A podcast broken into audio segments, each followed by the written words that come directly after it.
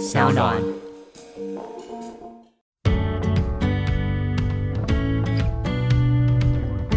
可是你妈那一天是怎么起了头？怎么会突然来问你存款呢？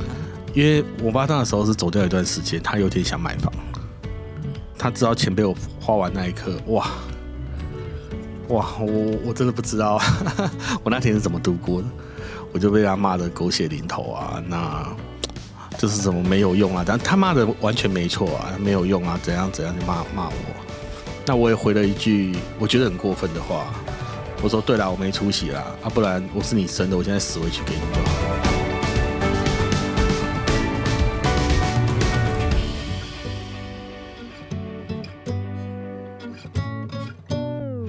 收听黄大明主持的米粉汤。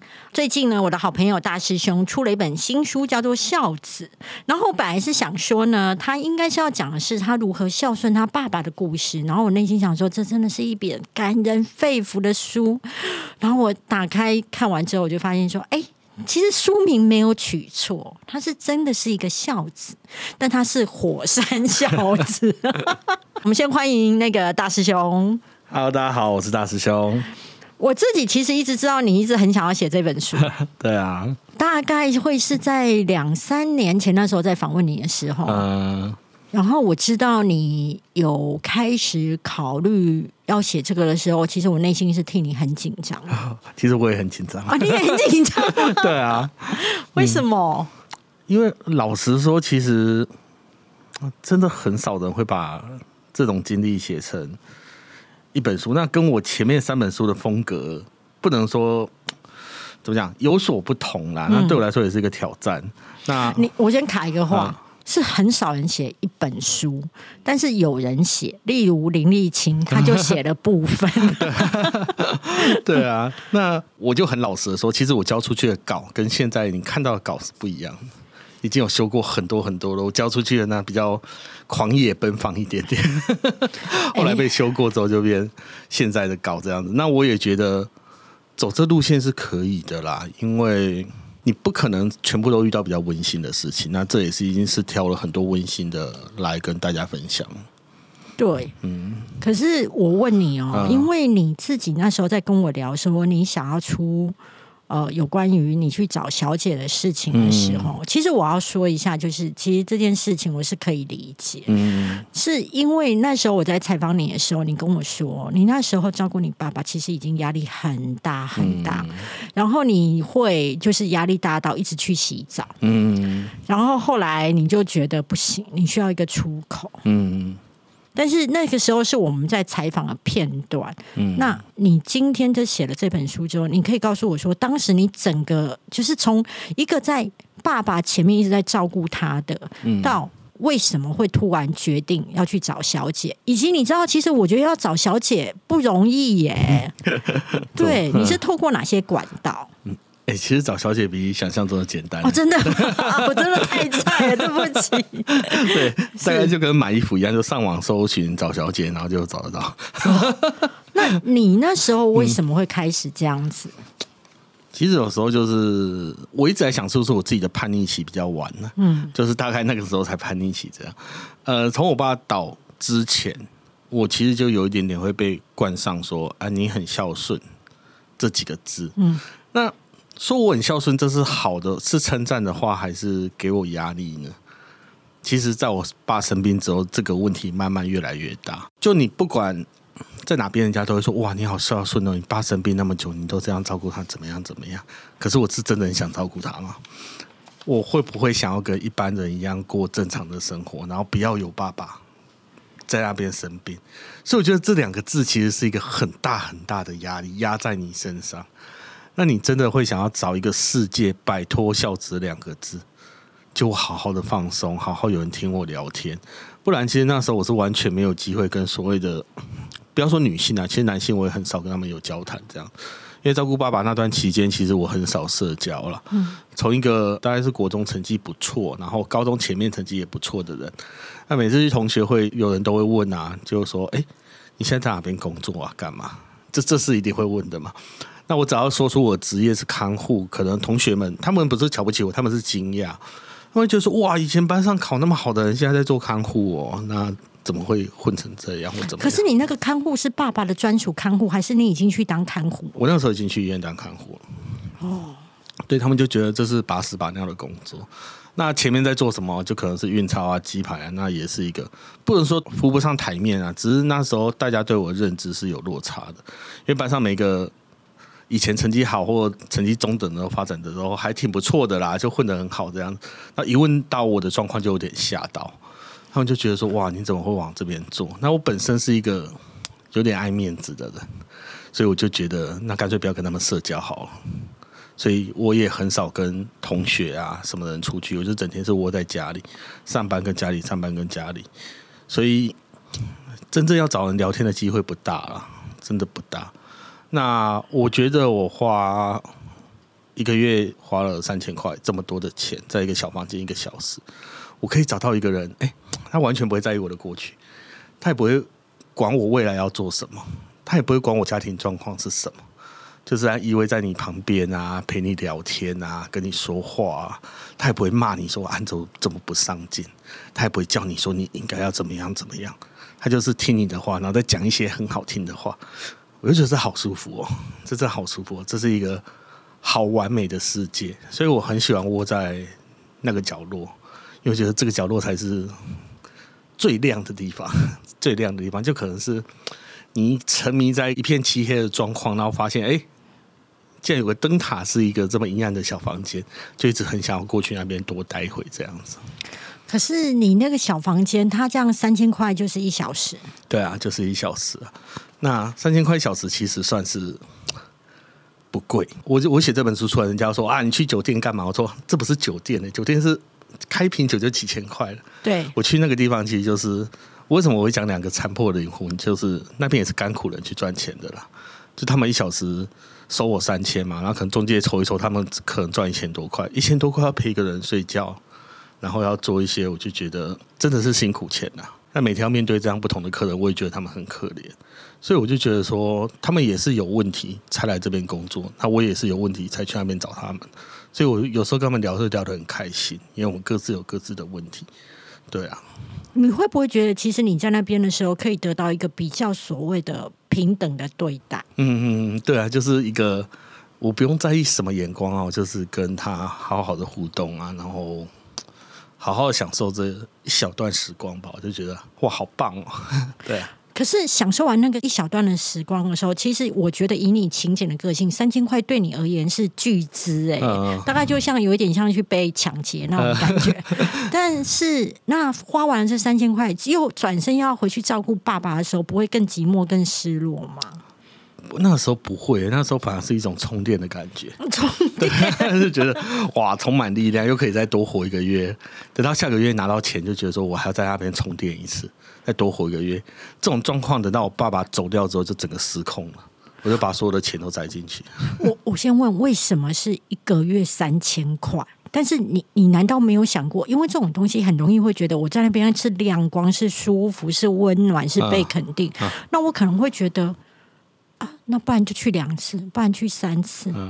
那时候还是要存钱，因为你在长照，你永远不知道那个人什么时候要花很多钱，嗯，所以你大部分的钱是要存起来预备 U B 用的。所以我一个月去一次已经是很大极限了。可是小姐会扣客啊？呃，我基本上 怎么说，有些小姐真的是会扣客，可是我跟那种都不联络。为什么？因为我觉得那种就是我不喜欢被逼的感觉，我喜欢找小姐就是一个。呃，他不太理我，我也不太理他。可是我需要他的时候，我就去找他，那种感觉，渣男嘛。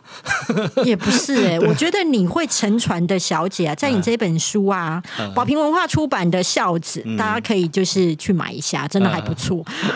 我觉得在这本书当中，只要会让你沉船的小姐，我发现有一个共同的属性，嗯，它都是非主流的产品，它生意都不太好。对对，我而且它可能外表都可能会是。不是好看的，甚至是土的。嗯，因为那种很红的小姐其实很忙，她不会理你。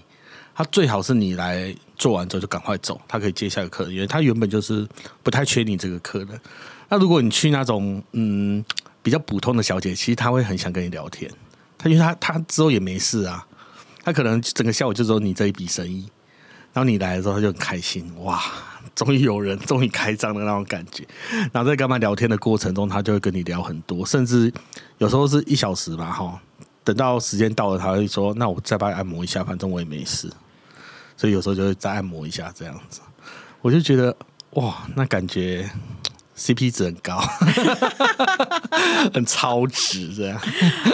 那就可以好好存钱，展开自己的新人生了。其实我觉得你在书里面铺陈的很好，呃，就是我都还记得你那一段，你是说你妈妈问你说，嗯就是爸爸的那一笔保险金剩下多少？嗯你比了一个 OK，嗯我当时看到这一段的时候，我就想说啊，妈妈一定觉得很欣慰，嗯爸爸保险金交对儿子了，嗯就是儿子 OK。嗯再往下看文字是写，你把那个零比的很大，就是那个保险金已经都没有了耶。嗯，对啊，啊，其实那个时候，我我不能完全怪罪于照顾爸爸这件事啊。其实我自己也想要好好的放肆一下吧，不要再被贴一个那么乖的标签啊，就是想当一个坏小孩嘛。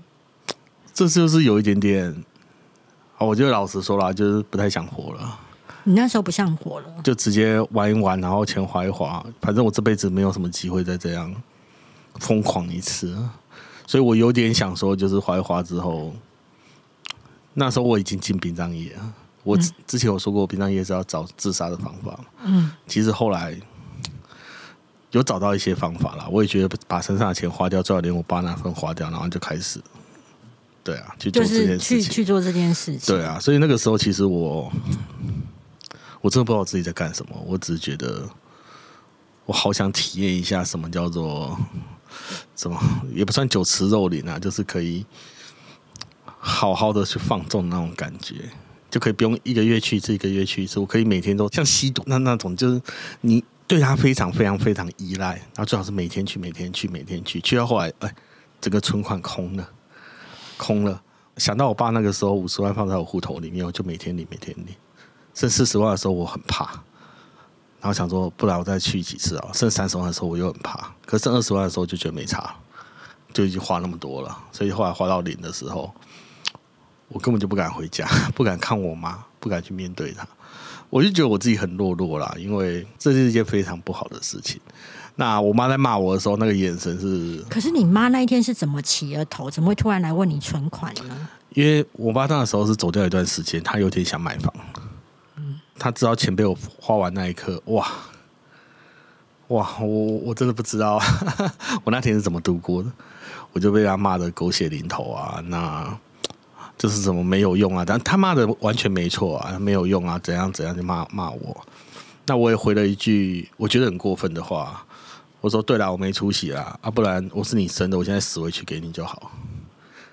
我妈听到就大哭，就是儿子把钱花掉还那么凶哎，还敢讲这种话。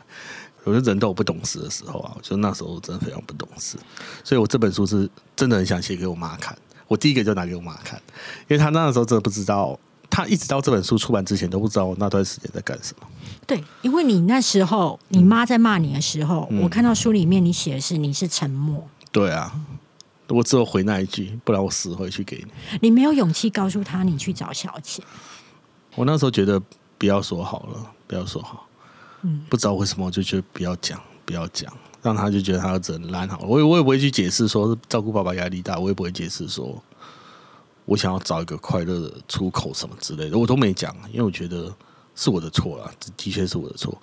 那天过后，其实我都在还债，我那时候在殡葬所还债。很有趣的事情是我还完债刚好出第一本书，你还完债的时候，刚好出了第一本书。嗯。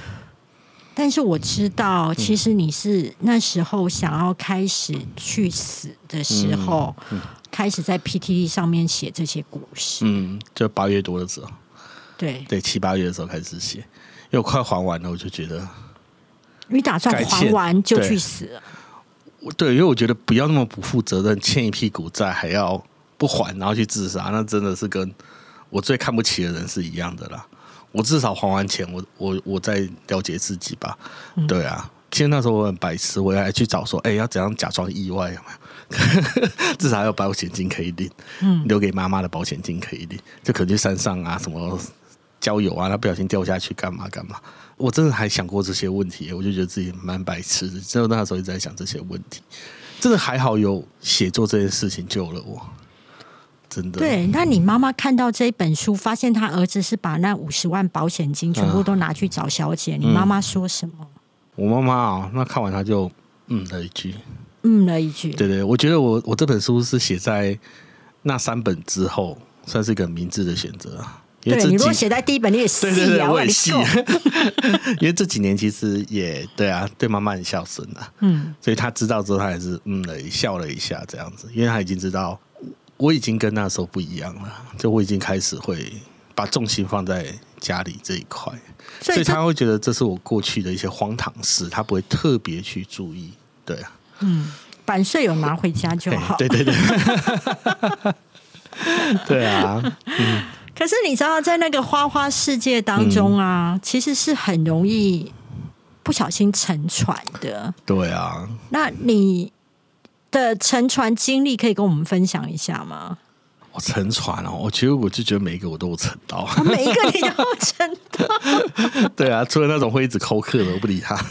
嗯，其他其实我就觉得好聊的啦，有时候真的跟你走得很近的，或者家庭有一些故事的，就比较常去啊。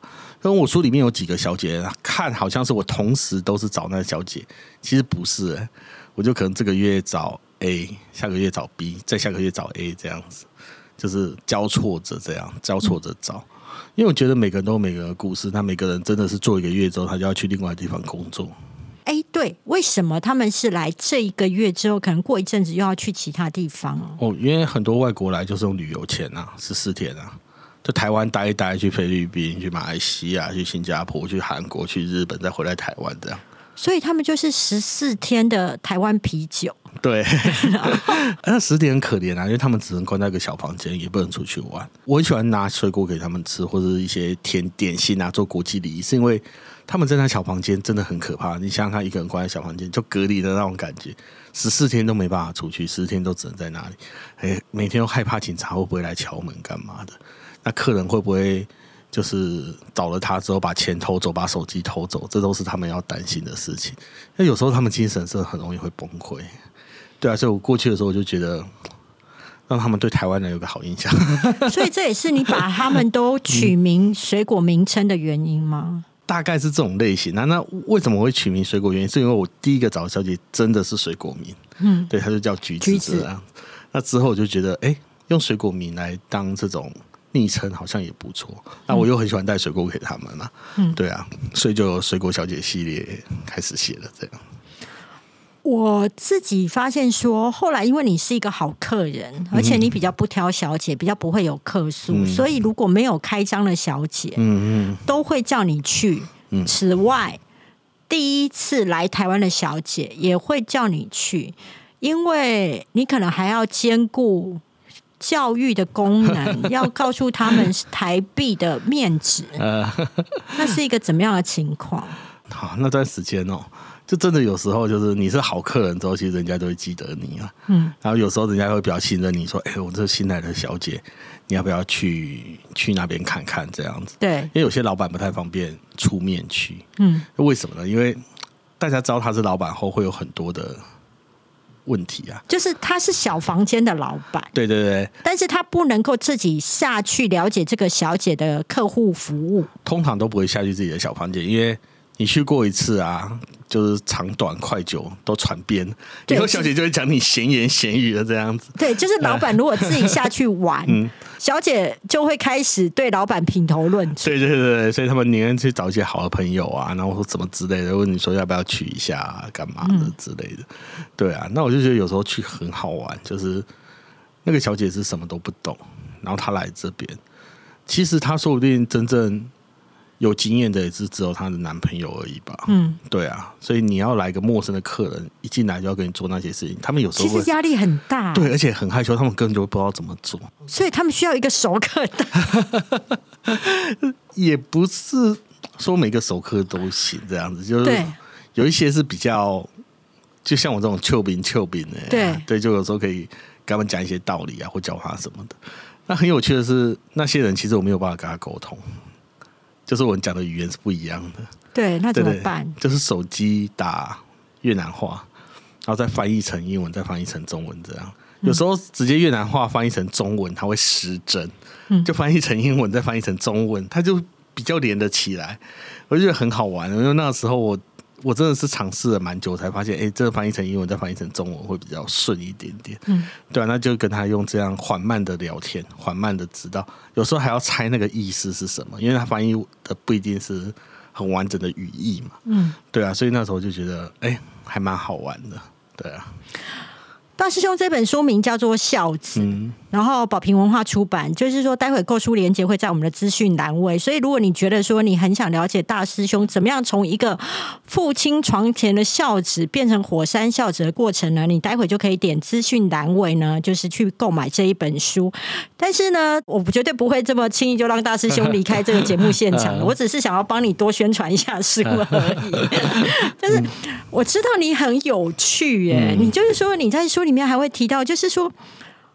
你还会介绍朋友也去小房间，啊。但是我发现你介绍的朋友都有一个特点，嗯，他们其实，在人生的路上都是属于比较艰苦，或者是呃比较一天到晚在被别人选择的人，嗯是一个没有办法，就是说，嗯，在社会上比较能够出一口气的人，嗯，你可能就会介绍他去小房间。为什么？因为我真的觉得乳蛇会跟乳蛇汇合，就很自然而然的，就是大概年纪到二七二八的时候，我发现，哎、我成功的朋友基本上要去结婚了。嗯，剩下的这是都完全交不到女朋友，就母胎单身到现在、啊，跟我一样，就是大家都是一个人生可能比较失败的吧。他们很多就是一样啦，就是什么爸爸妈妈离婚，他们是单亲，那跟妈妈又不太好，或者这跟原生家庭没有什么沟通，或者自己本身长得就比较又很矮啊，就比较丑这样子。那其实有时候这些人真的跟我一样啊，就是没有办法交到女朋友，就是我们的条件就很不足啦。对啊，那如果真的要找到一个真心的话，那也很难啊。那你到三十几岁还没有办法有跟女生相处的机会，那你要不要相信我带你一条路的？我给你一条明灯我。给你一条明灯这样子，那要不要就随便你啊？反正我这也不会勉，我没抽成干嘛？我也不勉强，就是我会告诉他说，我其实这在那边找到的是自信，就是你在那里这可以跟女生练习沟通的那些技巧。我本来在网络上写东西是一个人，我私底下又是另外一个人。我现在的朋友都说我开口闭口都是钱，不是说我很爱讲钱，所以我跟他们吃饭的时候都在划手机不讲话。就我个性就是这样，可是他只要是看我上广播，看我去那边演讲，他会说：“哇，你今天收稿费，你才讲那么多。你不收稿费也是不讲话的，因为他知道我话很少。对对啊，所以我真的所以你现在是那个营业模式，可以这么说。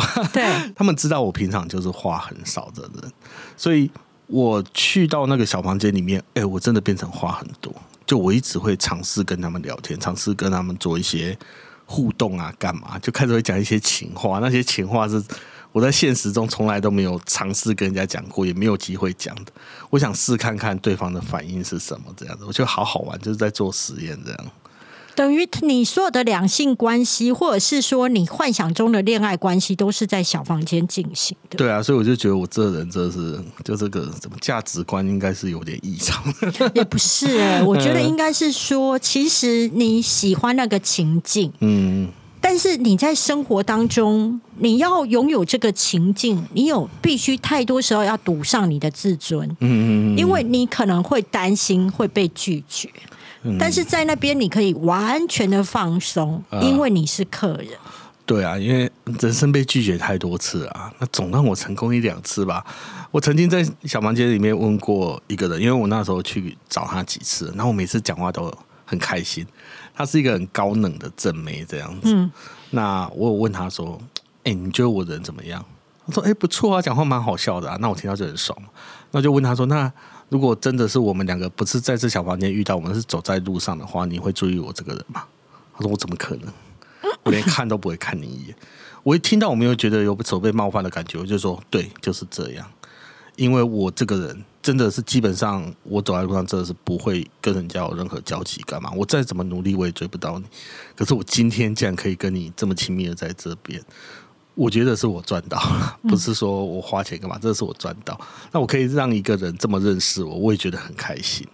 对，我就把真实的自己展现出去，让人家觉得说我不烂的感觉吧。对啊，其实我也是可以的感觉。所以就在那一小时里面，我买到了一个成功的感觉，我就觉得很爽。对啊。那你这时候出这一本书，其实我本来以为上一本书我就会看到，所以我上一本书很认真呐。你仔细看，我想说中间应该会有这些了吧？哎，没有哎。那当时候你就原本就打算它是应该是在整本书里面，还是说其实你有想过，就是用生死之间的作品当中去穿插这一部分？哎，我有想过生死之间去穿插，我也想过把我的所有的故事都把它推到我另外一个朋友身上，对对对 对，就写他的故事这样子。对，可是后来我觉得不行，我要面对自己，因为这个算是我一个改变的机会吧。嗯，我前面三本其实都有一点点讲一句话，就是说我还是以前那个鲁蛇，我还是以前不想买房、不想买车的那个人。其实我这几年已经不断打脸自己了。对，对我现在其实有一点点想说，过完这本我就把“如蛇”这两个字拿掉看看。我觉得好棒，对啊，因为我真的觉得我想要赚钱，不是为了跟以前一样，就是当月光族，好好的把自己活得很精彩。我以前都觉得这才是人应该要有，就每每次赚钱就是好好的修炼自己啊，让自己更看得到这个世界，就是一个为自己而活的人。可是我真的觉得，就是算是越有能力之后，越会想到家，家才是我一切付出的根本吧。不知道为什么，就以前都觉得啊，再怎么赚也帮不了家里改善什么，就是阶级复制嘛。我的爸爸是这样，我就是这样，我们家就是这样穷。可是真的有朝一日，你觉得说哇，我可以买房，我可以买车，我可以让家更好。你真的整个重心就会放到家。我以前很不喜欢听到那种哇，一辈子为了家，然后老了就什么都没有，然后走掉那些。可是我现在就是在做这种事，就是想要为了家再做多一点，再做多一点。所以你说我现在正职的工作排的休假，基本上我都是在做另外一份工作，就可能去演讲啊，去到处晃啊。我就觉得真的啦，就是自己还有办法多赚点钱的时候，多为自己赚点钱，就是。不管是孝顺妈妈也好，孝顺阿妈也好，孝顺自己的狗也好，就觉得很快乐。就快乐的泉源是来自于家这样子，这是跟前面三本有点不同啊。就觉得应该是成长了吧？就肩膀上除了那些看不到的东西之外，就多了这个叫责任的东西。我每次都觉得我邀请你来采访，但其实后面跟了很多人。我我自己的观察了哈，因为我大概是从你的第一本书开始采访你。嗯。我自己跟你采访过程当中，我发现你在第一本书、第二本书的时候，其实你都有一个呈现一个情况，就是其实你还是不想活，嗯，而且你是斩钉截铁告诉我说，即便你已经是所谓的卖的很好的畅销作家，你还是不想活，因为你觉得活着没有希望啊，或者很苦啊，对。但是我很开心的一点就是说，都已经书卖了，嗯，然后收入也增加了，为什么还是？这么不想活呢？可是我没有办法劝你什么，而且你很不在乎，你很不在乎你自己。嗯，就是你会觉得你的身体健康啊，或是你的什么东西都没有关系。嗯，但是你在乎你妈妈，你在乎你的狗。嗯，然后我很开心是。你终于有一场我对你的访谈，是你想活下去，真的。对，所以但是这也让我的一个题，我想要跟听众分享一件事情，就是说，有时候你觉得黑暗没有尽头，嗯，那是你觉得，嗯，但事实上黑暗可能因为你做了某一个偶然的事情，嗯。他可能就点了一点点火，然后他就烧起来了，然后你的人生就有了光亮啊！所以我觉得你不要那么快放弃你的人生。还有钱这件事情真的很美好。嗯，今天不论是大师兄或我，嗯，我们可以改善家计，甚至我们对我们的人生可以有盼望。比如说大师兄可能会开始想买房子，可能开始可以照顾，但是他后来买了，对，以及后来觉得想要照顾家人什么之类。那我的部分，就比如说，我可以就是想换房子，或是给我爸妈更好的老后，它都建立在一个前提，就是说。我们赚到钱了，所以我们可以在布局更深的未来。但如果没有赚到这些钱之前，其实我们真的只想要苟活。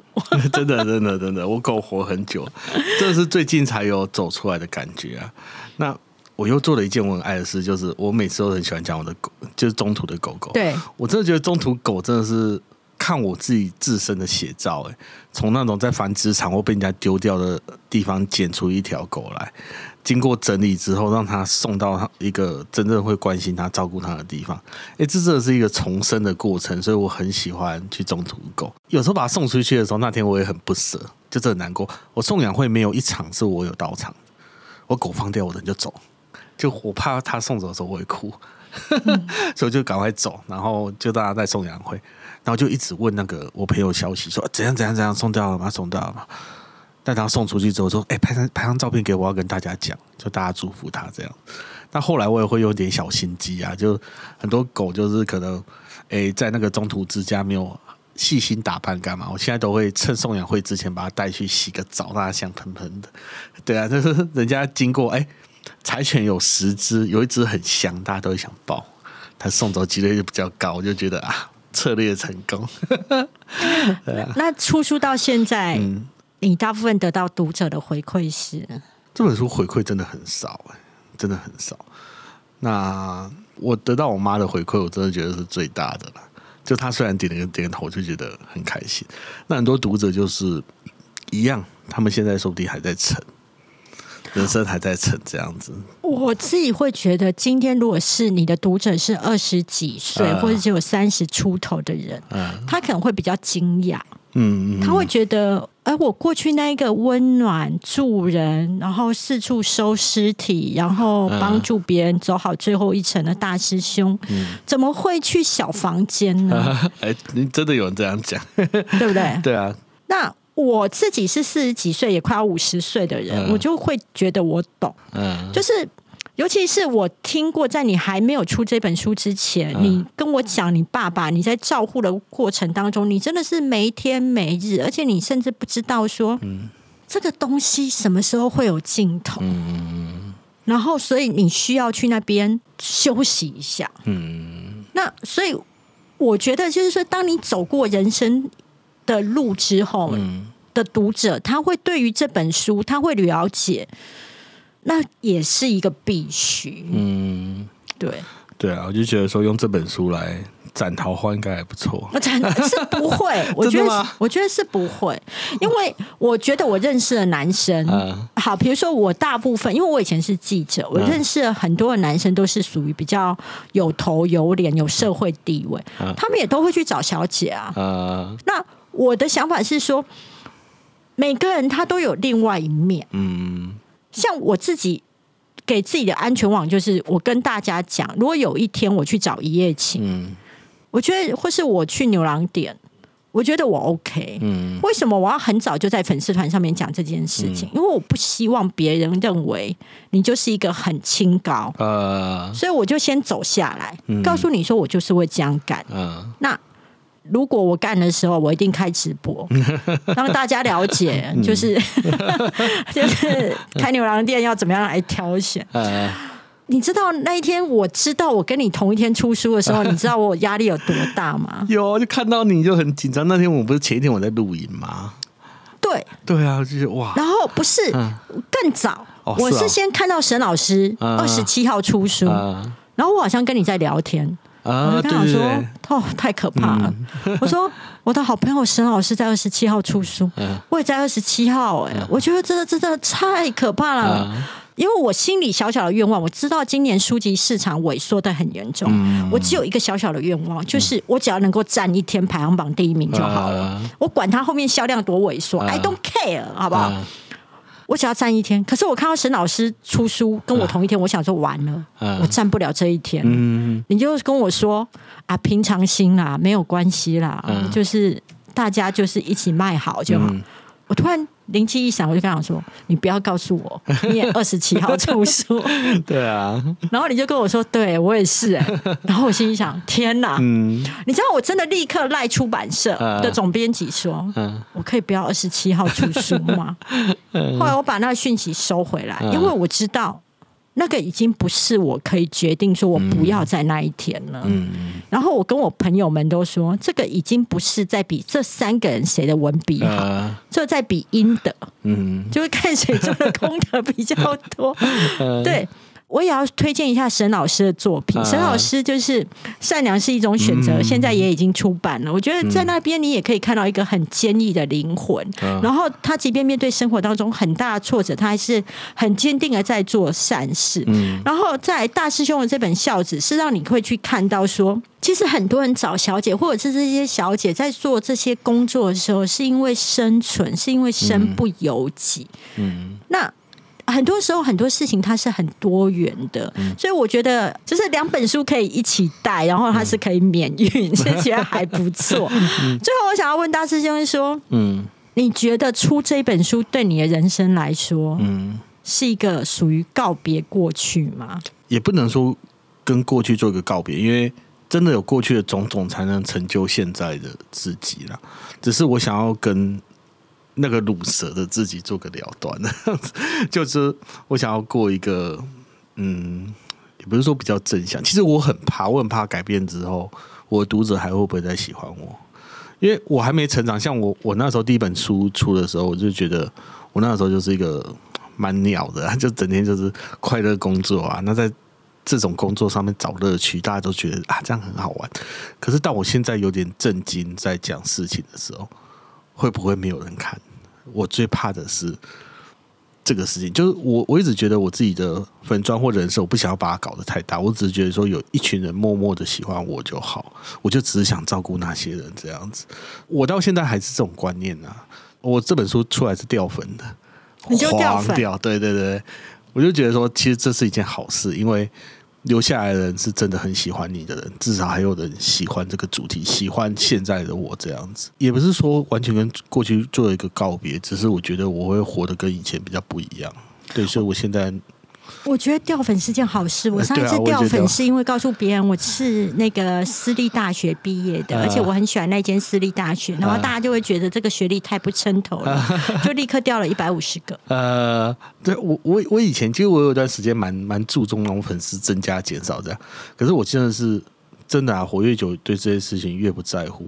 那我也常常会跟人家讲说，其实有时候无聊看一下，哎掉了，我就觉得哎还蛮不错啊，因为真的是筛选一下，真的剩下的真的是真爱啊。对啊，我就觉得是真爱这样。那你提到真爱，嗯假设嗯现在，嗯因为你其实，在书里面有提到说，你希望所谓的你的女朋友嗯有一个条件，呃，你可以跟大家讲一下为什么吗？以及这条件是什么？对，是说切水果。所以女朋友必须能够帮你切水果。呃怎么说？我一直希望有一种类似家的感觉吧。我在爸妈身上找不到所谓家的那种感觉，或者说我对家的感觉很陌生。我只有在电视上看过什么叫做和乐融融的家里呀、大家开开心心的看电视、吃水果这样子。我真的人生很少遇到我爸妈是这种开开心心的在电视前面，我妈削着水果，然后我爸吃，然后我们全家在聊生活的点滴吧。我真的没有遇过这种状况，那是一种渴望吧，渴望说真的有一种正常的家庭。对啊，所以切水果只是一个你渴望有正常家庭的意向。对啊。等到我妈切水果，我爸吃的时候，已经是我爸中风的时候。对啊，就是那个时候，我家才有这种意向。那我是希望在自己还没中风之前，有人帮你切水果，对，不要等到自己这躺着之后，人家是拜水果，这样这样不太好。啊，因为时间的关系，所以我们今天只能够访谈大师兄到这边，然后就是非常希望大家待会在资讯栏位买大师兄的新书《孝子》，以及沈老师的新书《善良是一种选择》，两本可以一起带，然后就可以免运。那今天谢谢大师兄，谢谢大家，拜拜。